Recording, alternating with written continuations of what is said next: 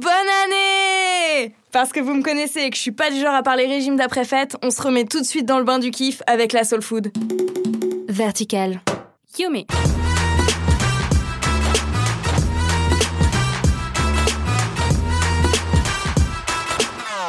Salut, moi c'est Romy, je suis une dingue de food et je vous emmène tous les samedis à la découverte d'une culture food. Aujourd'hui, la soul food. La quoi?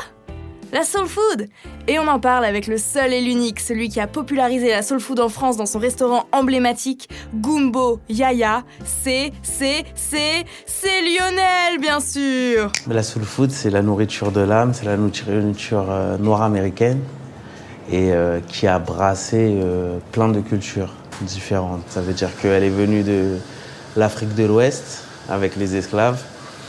Elle s'est enrichie de la culture des maîtres esclavagistes et elle a pris de la culture américaine avec euh, euh, les cultures agricoles qu'il y avait aux États-Unis, avec les crutules des, big houses, des plantations, et euh, aussi un peu de, de culture amérindienne avec certains plats. C'est dans les années 50 que le terme soul food est apparu, bien après la popularisation même de cette cuisine par les esclaves.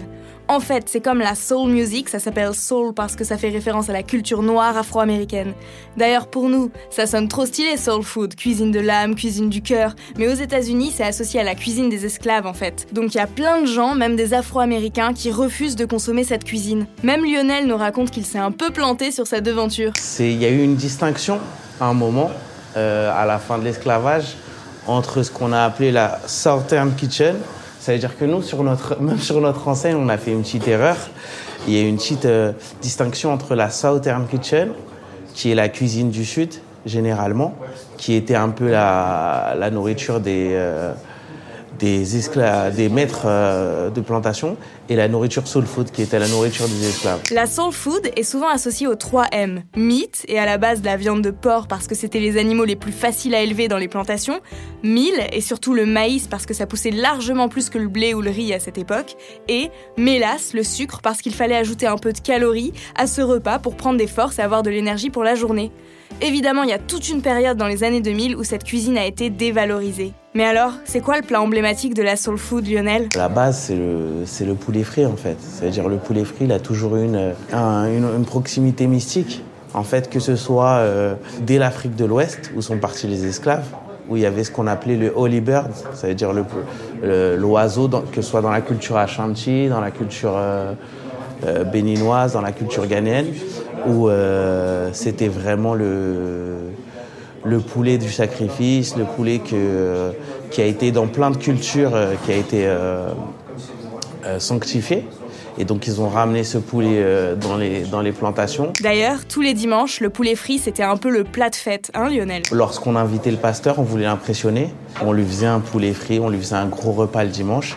Et donc le, le pasteur, il tournait parmi les grandes familles et il allait manger tous les dimanches un poulet frit. Et le chicken and waffle, alors, ça vient d'où? C'est à New York, dans les années, dans les années 20, lorsque euh, il y a eu la Grande Dépression et que tous les Noirs de la Black Belt, qui va de la Nouvelle-Orléans jusqu'à Atlanta, de la North Carolina, qui sont tous partis euh, dans les grandes villes, comme New York. Et donc, euh, il y a eu tous ces clubs de jazz à New York dans les années 20, dans les années 30. Et quand les gens sortaient des clubs de jazz, que ce soit les artistes, le public, ils voulaient se restaurer et ils trouvaient qu'il était trop tard pour prendre un dîner et trop tôt pour prendre un petit déjeuner. Donc ils voulaient à la fois les deux. Ils voulaient chicken, fried chicken et waffles. J'adore cette histoire. Et les accompagnements alors? Les patates douces caramélisées, les candy jams, qui s'appellent yams comme une yam, mais qui sont les patates douces caramélisées, euh, les mac and cheese, les greens, que ce soit les collard greens, euh, les kales qui sont préparés.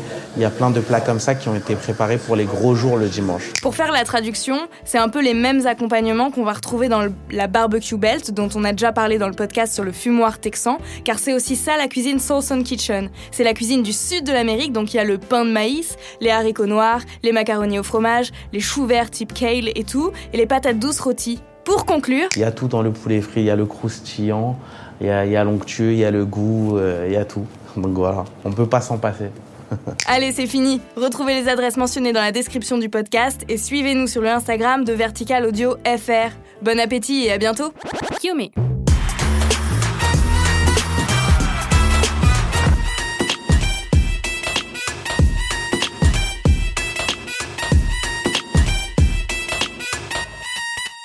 Vertical.